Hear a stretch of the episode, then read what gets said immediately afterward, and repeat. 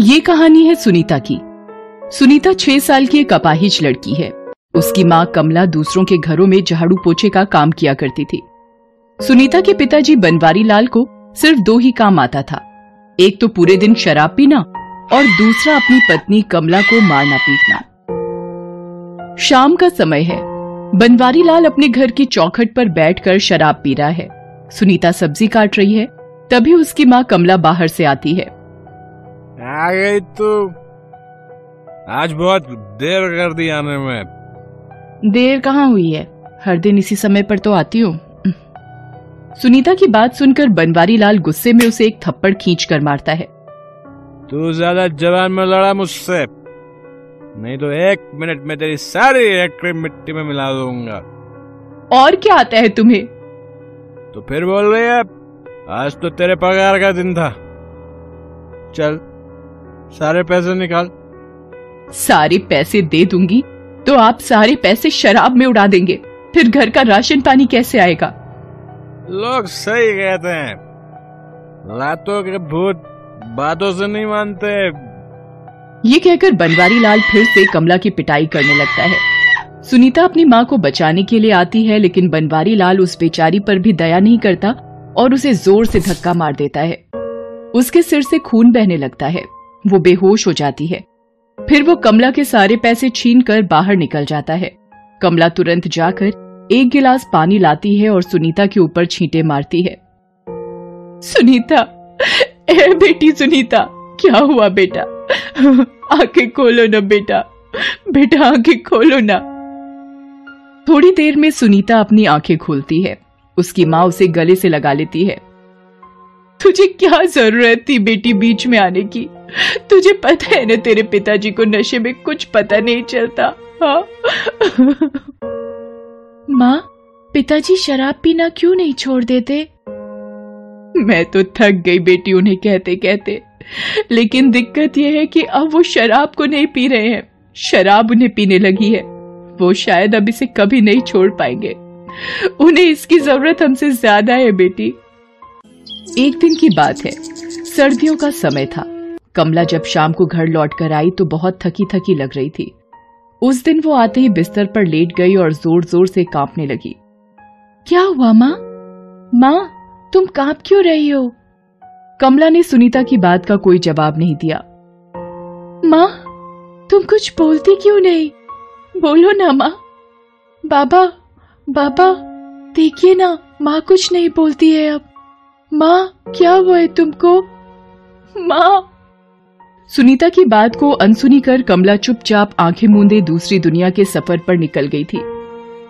कभी खाली पेट तो कभी भूखे पेट, गर्मी, सर्दी या बरसात। बिना थके, बिना रुके काम करने और ऊपर से पति की पिटाई ने कमला को भीतर से कमज़ोर कर दिया था। वो घुट रही थी, हर दिन, हर पल। और उस दिन उसने सभी चीज़ों से मुक्त कर लिया अपने आप को और चल दी अनंत यात्रा पर। कमला की चिता जल रही है।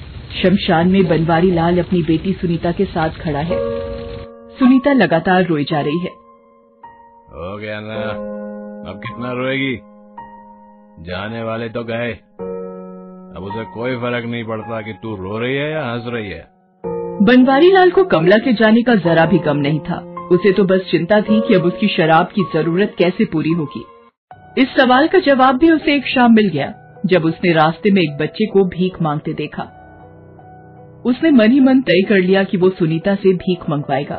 अगले दिन ही उसने अपनी छोटी सी बेटी को भीख मांगने के लिए भेजना शुरू कर दिया। भगवान के नाम पर कुछ दे दो ना भैया। एक रुपया, दो रुपया, कुछ भी दे दो ना भैया। कल से कुछ नहीं खाया है।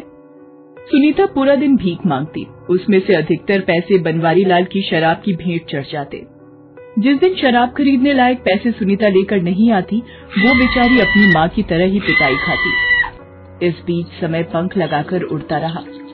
सुनीता 18 साल की हो गई। अब वो एक होटल में बर्तन मांजने का काम करती थी। एक रात जब वो अपने घर पहुँची तो उसने देखा कि उसके बाबा घर से कुछ दूरी पर गिरे पड़े थे। बनवारी लाल नशे में अक्सर कहीं भी सो जाया करता था। कई बार तो सुनीता उन्हें बाहर से बहुत मुश्किल से टांग कर लाया करती थी।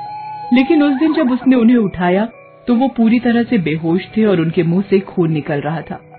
बाबा के मुँह से खून कैसे निकल रहा है? बाबा बाबा उठो ना। उठो ना बाबा। क्या हुआ है बाबा? बनवारी लाल ने कोई जवाब नहीं दिया।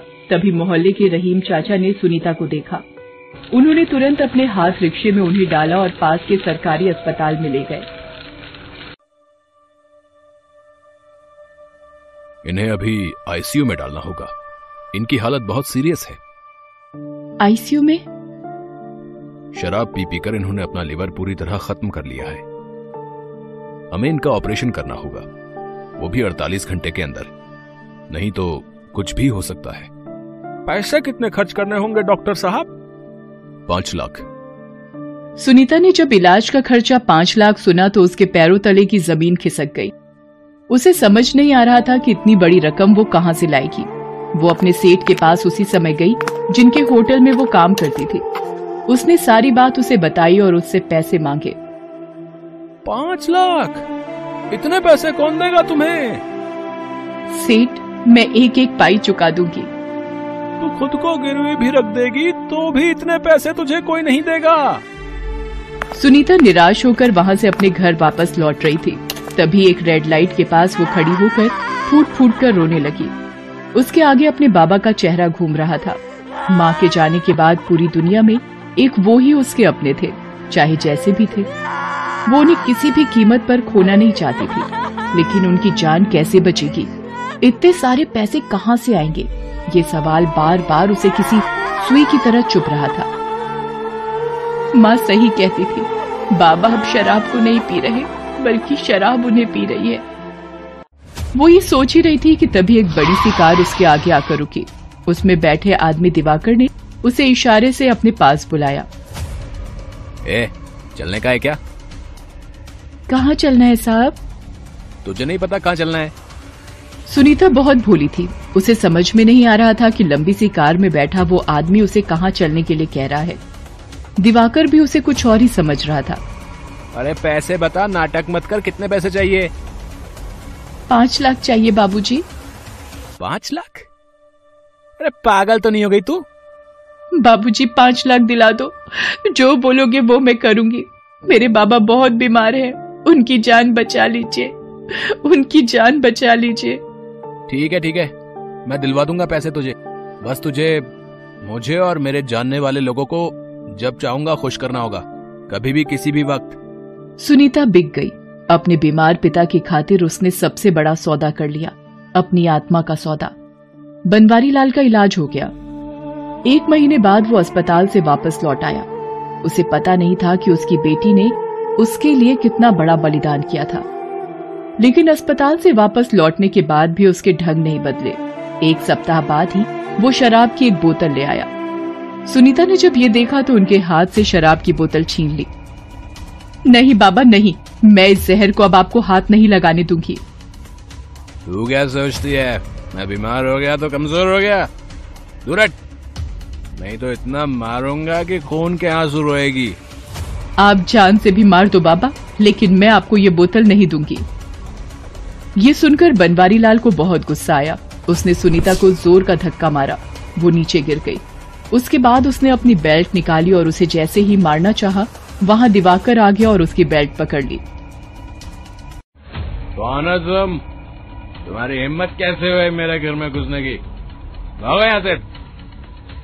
एक थप्पड़ मारूँगा ना बेवड़े तो ज़मीन चाटने लगेगा। मुझसे पूछता मैं कौन हूँ? पूरे पाँच लाख में तेरी बेटी को खरीदा मैंने। आज की ज़रूरत है फिर से मुझे। इसीलिए यहाँ आया हूँ। दिवाकर जी अभी आप यहाँ से जाइए। अरे यहाँ से ऐसे कैसे चला जाऊँ? हैं? यही डील हुई थी ना तेरी और मेरी उस दिन। जब तेरा ये बेवड़ा बाप अस्पताल में ज़िंदगी और मौत से जूझ रहा था। और तुझे पाँच लाख रुपए की ज़रूरत थी। हैं? अब तू मेरी है मेरी समझी क्या? बनवारी लाल ने जब ये सब सुना तो उसके होश उड़ गए। शर्म के मारे वो अपनी बेटी से नज़र नहीं मिला पा रहा था। यह तूने क्या किया बेटी? मेरे जैसे निर्दयी और जालिम के लिए खुद को बेच दिया। अरे मर जाने देती मुझे।